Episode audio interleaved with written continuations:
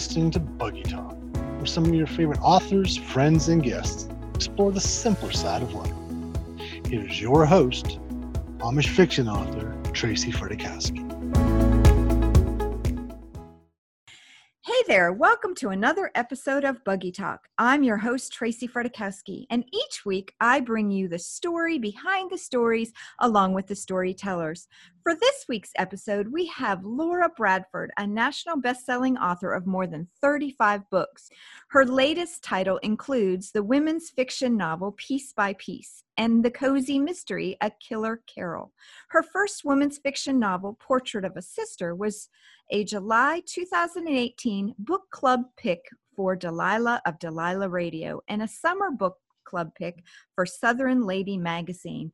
Wow, what a lineup, Laura. How are you this morning? And thank you for joining us. Well, thanks for having me, and I'm doing wonderfully. Thank you.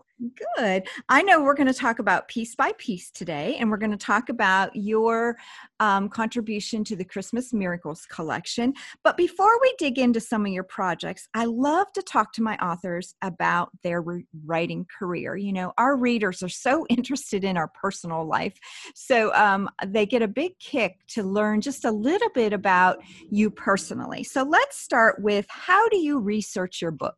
Well, um, for my books, I like to spend upwards of about three or four days in Amish country, in Lancaster Amish country. And I just kind of travel the countryside, and I do the back roads, and I slow down and look at people out in their fields, or I take uh, tours that allow me to get inside their homes. And it's usually during that process that something I see, it might be just a little nugget, it gives me an idea that I then springboard into a story. That happens a lot with my Amish mysteries, but it also happens with my, my women's fiction novels as well.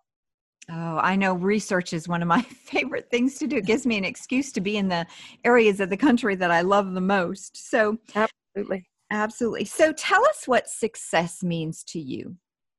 Oh, success to me, um, being happy is a big one. And those moments where I get a message in an inbox um, on my website that says that a book I wrote touched a reader um, or helped a reader through a difficult time, or they felt some comfort in the pages of, of something that I've written. To me, that's success, even more so than the number of books sold. While that's wonderful, I just like to know that something I wrote touched a reader or helped a reader through a difficult time or made a reader smile.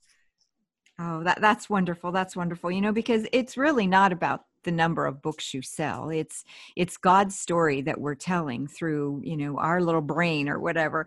So I, I believe, just like you believe, it's more about how our stories impact the lives of our readers. And it sounds like that's exactly what you think too.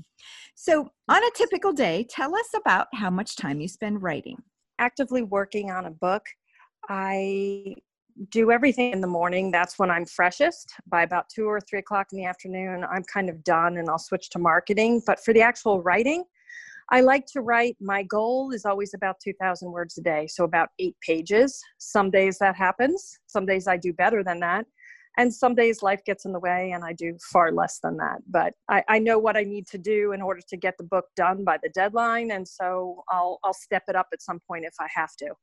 Do you find it more challenging to write the first book in a series or a follow-up book to your series? Um, I enjoy, the first book is always fun and it's exciting because it's brand new and new characters, but you're also getting the feel of them and you're learning about them. So in some respects, I like the first because of the excitement, but when I work on follow-up books, particularly in a long-running series, It's it's like revisiting old friends, you know, and you're, you're excited to sit back down with them again and see what they're up to now. So I'm kind of on the fence with that one. Sometimes it's the first book, sometimes it's the subsequent books. It changes sometimes by the book. Oh, I couldn't agree more. So that pulls us into your newest release, which is Piece by Piece, and I cannot wait to snuggle up with this book. Tell us a little bit about the significance of the title Piece by Piece. Well, I picked that title because this is a story about a, a woman who goes through unbelievable tragedy, and she loses everyone that matters to her and in a single instant. and she's left with nothing. Her whole life looks nothing like it did two seconds earlier. And this is a story about when you're brought to your knees, essentially, and you are in the darkest part of your life. And how do you, how do you find light again? And how do you manage to keep on living and keep putting a, a, a foot, a new foot in front of each other? So the title for me is Piece by Piece, because in the story, the woman learns to start living again by putting her life back together piece by piece. Oh, that's perfect. So what is the main theme of the book, or what do you want your readers to take away from it? That there's always hope, that sometimes, you know, when we have grief, we tend to to, there's people handle it in different ways. Some people don't want to revisit it, um, don't want to think about the person that they lost because of the pain. But sometimes it's in the memories that the person gets to remain with us and still feel like they're part of our life. So it's really about welcoming in the memories and, and finding the joy in those. It sounds like an emotional book. Is it an emotional? You know, I can't, like I said, I can't wait to read it. It is. It is. It sounds. It is definitely an emotional book. Yeah. And, and, you know, I don't know about you, but a good book to me is one that makes me cry. So this sounds yeah. like a book that will make me cry. Oh, you will cry. You will cry, but but you do. I um, my goal is anyway, and from what I'm seeing from reviewers, that they feel very hopeful and just lighter at the end of it. So that that is that's my hope. Oh, good, good, good. So I really like this question when I ask this to my authors that I interview. If your book was made into a movie, who are the celebrities that would star in it? And this one is always a tricky question for me, because in my mind, these characters are such living, breathing people of their own that it's hard to imagine somebody else being them. That said, um, probably for the male character that is in the book, and this is not a romance, it is not a love story in that way, but the, the male character in the book, um, I'm kind of partial to James Marsden. Um, I just adore him, and I think he could do a good job. And the main character is playing Danny. Interestingly enough, I think I would go with Anna Kendrick, because there's something girl next door about her, the every per, you know, the every, every woman that everybody can kind of identify with. She's high energy, which is what this woman was before her tragedy. She was very high energy. Uh, everybody was always moving in her house. Her kids had, you know, multiple activities all day long. She was just like the perfect mom. And I just think that, that she could probably do a really nice job with that. Uh, well, you know, when I read the book, I'm going to imagine both of those actors and actresses in my head. So um, that gave me a, a really good visual when I sit down to read it. So I'm dying to hear a snippet from one of your favorite scenes. Please share us something. Okay. Well, this snippet is going to come from a little bit further in the book. Um, when my main character, who is English, uh, goes through this tragedy, she decides that she needs to leave, and she just, she needs to get out of, of where she's been her whole life, where all the memories are. And she takes refuge at the home of an Amish woman that she met as a child. And they've been life, they've been pen pals ever since. And Danny will come to realize as this book goes on that this Amish woman, Lydia, has also had a tragedy. Um, and we're going to see that tragedy through the eyes of her three-year-old daughter. And this is, This scene is where Danny has to kind of help this three-year-old through it, and she's in a tough place because she's having a hard time helping herself. So this is a quick snippet from that. A flutter of activity in her lap became a hug as Nettie buried her face against Danny and began to cry. A sound so raw, so all-encompassing, it took a moment to find any words, let alone the right words. Once you give someone your heart and love, they will never be far away. Squeezing her eyes closed, Danny let the words and the voice that delivered them in her thoughts travel her back to a moment she hadn't visited in years. There, she could feel her mother's hand rubbing circles against her back. There, she could hear the soft, gentle sounds of the reassurance and love. And there, the emptiness inside her chest felt a little less empty. It was a nice place to be, even if for a little while, a place she needed, a place Nettie needed too. Danny looked down at the little girl through parted lashes and began to rub her back, around and around and around. Shh, shh. It's all okay, Nettie, she said against the little girl's ear. I'm here, I'm here. Seconds turned to minutes as she held the child close. letting her know again and again that she was there and that it was okay to cry, just as Danny's mother had done for Danny so long ago. When the little girl's tears finally subsided, Danny loosened their embrace just enough to afford a view of Nettie's face. "Do you know what my mam told me when my grandma, my grossmother, died?" she asked, lacing her fingers behind Nettie. "When I wasn't much older than you are now?" Nettie's red-rimmed eyes widened. "Were you sad like me?" "Very much." Shame drove the child's gaze down to Danny's lap. "Did you cry and cry like me?" "I sure did," she said, "but I loved my grossmother very much. But when I stopped crying, my mom, my mam, told me something very special." "What?" "She told me that once you give someone a piece of your heart, it is theirs forever, even when you cannot see them." Oh, that gave me chills, Laura. Oh. And I bet that's what everyone else who reads that scene's going to get. And like I said, I can't wait to read this. And I, I can just feel that it's an emotional book and one that's going to be right up my alley. So that was a great snippet from Piece by Piece. And that moves us into the next project that we're going to talk about this morning. And that's the Amish Christmas Miracles Collection and your contribution to that. What is the title to your story, Laura? It's called The Christmas Program. Ooh, fits right in with the Christmas theme. And oh, yes. Take us, um, take us inside the main character's personality. How would you describe your main personal, your main character's personality? Uh, Leah Miller. She is a, a brand new school teacher. She has her her first class all on her own, so she's nervous. She wants to do a good job. Um, And she gets thrust into this right before it's time for the annual Christmas program that the that Amish schools always do. Yes. So she just she really wants to do a good job, and she's a hard worker, and you know just wants to wants to do right by her new job and by all of the families. So, what was the highlight of writing this this short story for this collection? It was fun to work around one of these Christmas programs. I did some research. I read some things that people, you know, firsthand accounts of people having gone to those Christmas programs.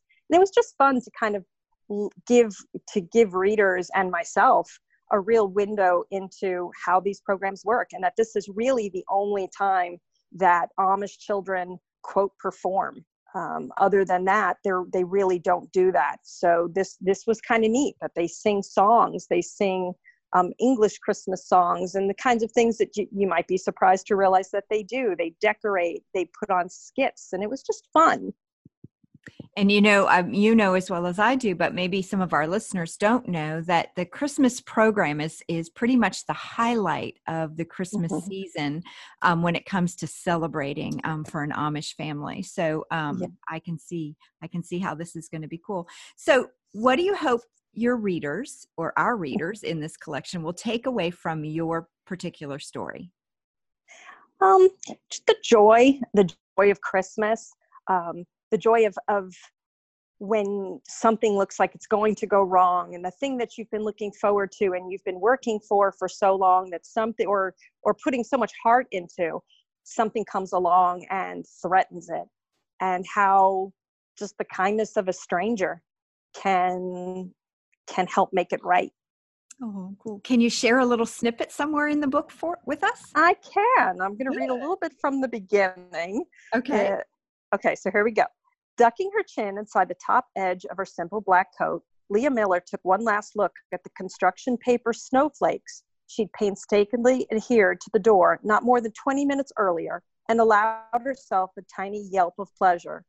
Her first day as teacher was officially over, and despite the worry that it had been her near constant companion on her walk that morning, it had all gone so much better than she could have imagined. The lessons, lunchtime, tasking the oldest boys with keeping the wood stove going, divvying up the parts for next week's Christmas program, and the corresponding excitement it had ignited on all but one small, terrified face. The clip-clop of an approaching horse broke through her mental replay of the day's only real hiccup and abandoned her view of the one-room schoolhouse in favor of the road and the open-topped buggy making haste in her direction. Using her shoulders as a shield against a sudden gust of wind, Leah took in the mare's deep chestnut color, its long black mane, and the way its breath dotted the air white before shifting her gaze onto the driver as he pulled to a stop less than six feet from where she stood. "Are you the new teacher?" he asked, nudging his chin toward the schoolhouse while keeping his eyes, the bluest eyes she'd ever seen, squarely on Leah. She tried to hold back the smile as questions stirred, but it was no use. "Yeah, I'm the new teacher. How did you know?" "Lucky guess." Oh, you painted a very vivid picture. Thank you, Laura. I can't wait to um, read that. So tell us what's next for Laura Bradford. Well, I have, I'll have a new Amish-based women's fiction novel coming out next summer called Her New Story. Ooh. And then I will also, at the same time, be debuting a new cozy mystery series. So next summer is going to be a busy time for me. Oh, it sounds like it. Um, I love your cozy mysteries, so I'm looking forward to that Thank too. You. So I like to finish up with something really fun, and we are going to play a speed round. Have you ever done a speed round before? I'm not sure, but I'm, I'm, I'm excited about it. Okay, so I'm just going to ask you a couple short questions, and it just sort of gives our listeners um, an inside look at your personality, okay? So okay. First one, movie or book? What do you prefer? Book. Coke or Pepsi? Neither. Your favorite day of the week? Ooh, Monday. Monday. Your first celebrity crush. Mm. Oh, wow. Um, Sean Cassidy. That was mine.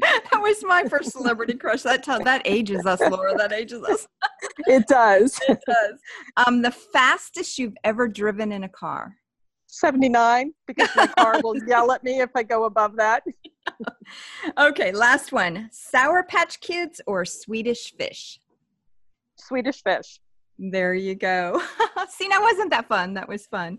So, that was Laura, great. Is there anything you'd like to leave our listeners with? Well, I guess just that I hope that if I'm I'm new to anyone listening um, as an author, that I hope they give me a give me a, a look, whether that's visiting my website or my Facebook author page. Um, you know, check out my reviews on Goodreads just to get a little familiar with me. And uh, I hope that they'll pick up one of the books in the Amish Mystery Series or Piece by Piece. And uh, I hope that they'll enjoy what they what they read. Well, thank you. Thank you so much for spending time with us this week. And I look forward to reading all the stories in the Amish Christmas Miracles Collection, along with your latest release, Piece by Piece. That wraps up this week's episode. Next week, we'll be switching things up a bit as Laura interviews me on the Buggy Talk podcast.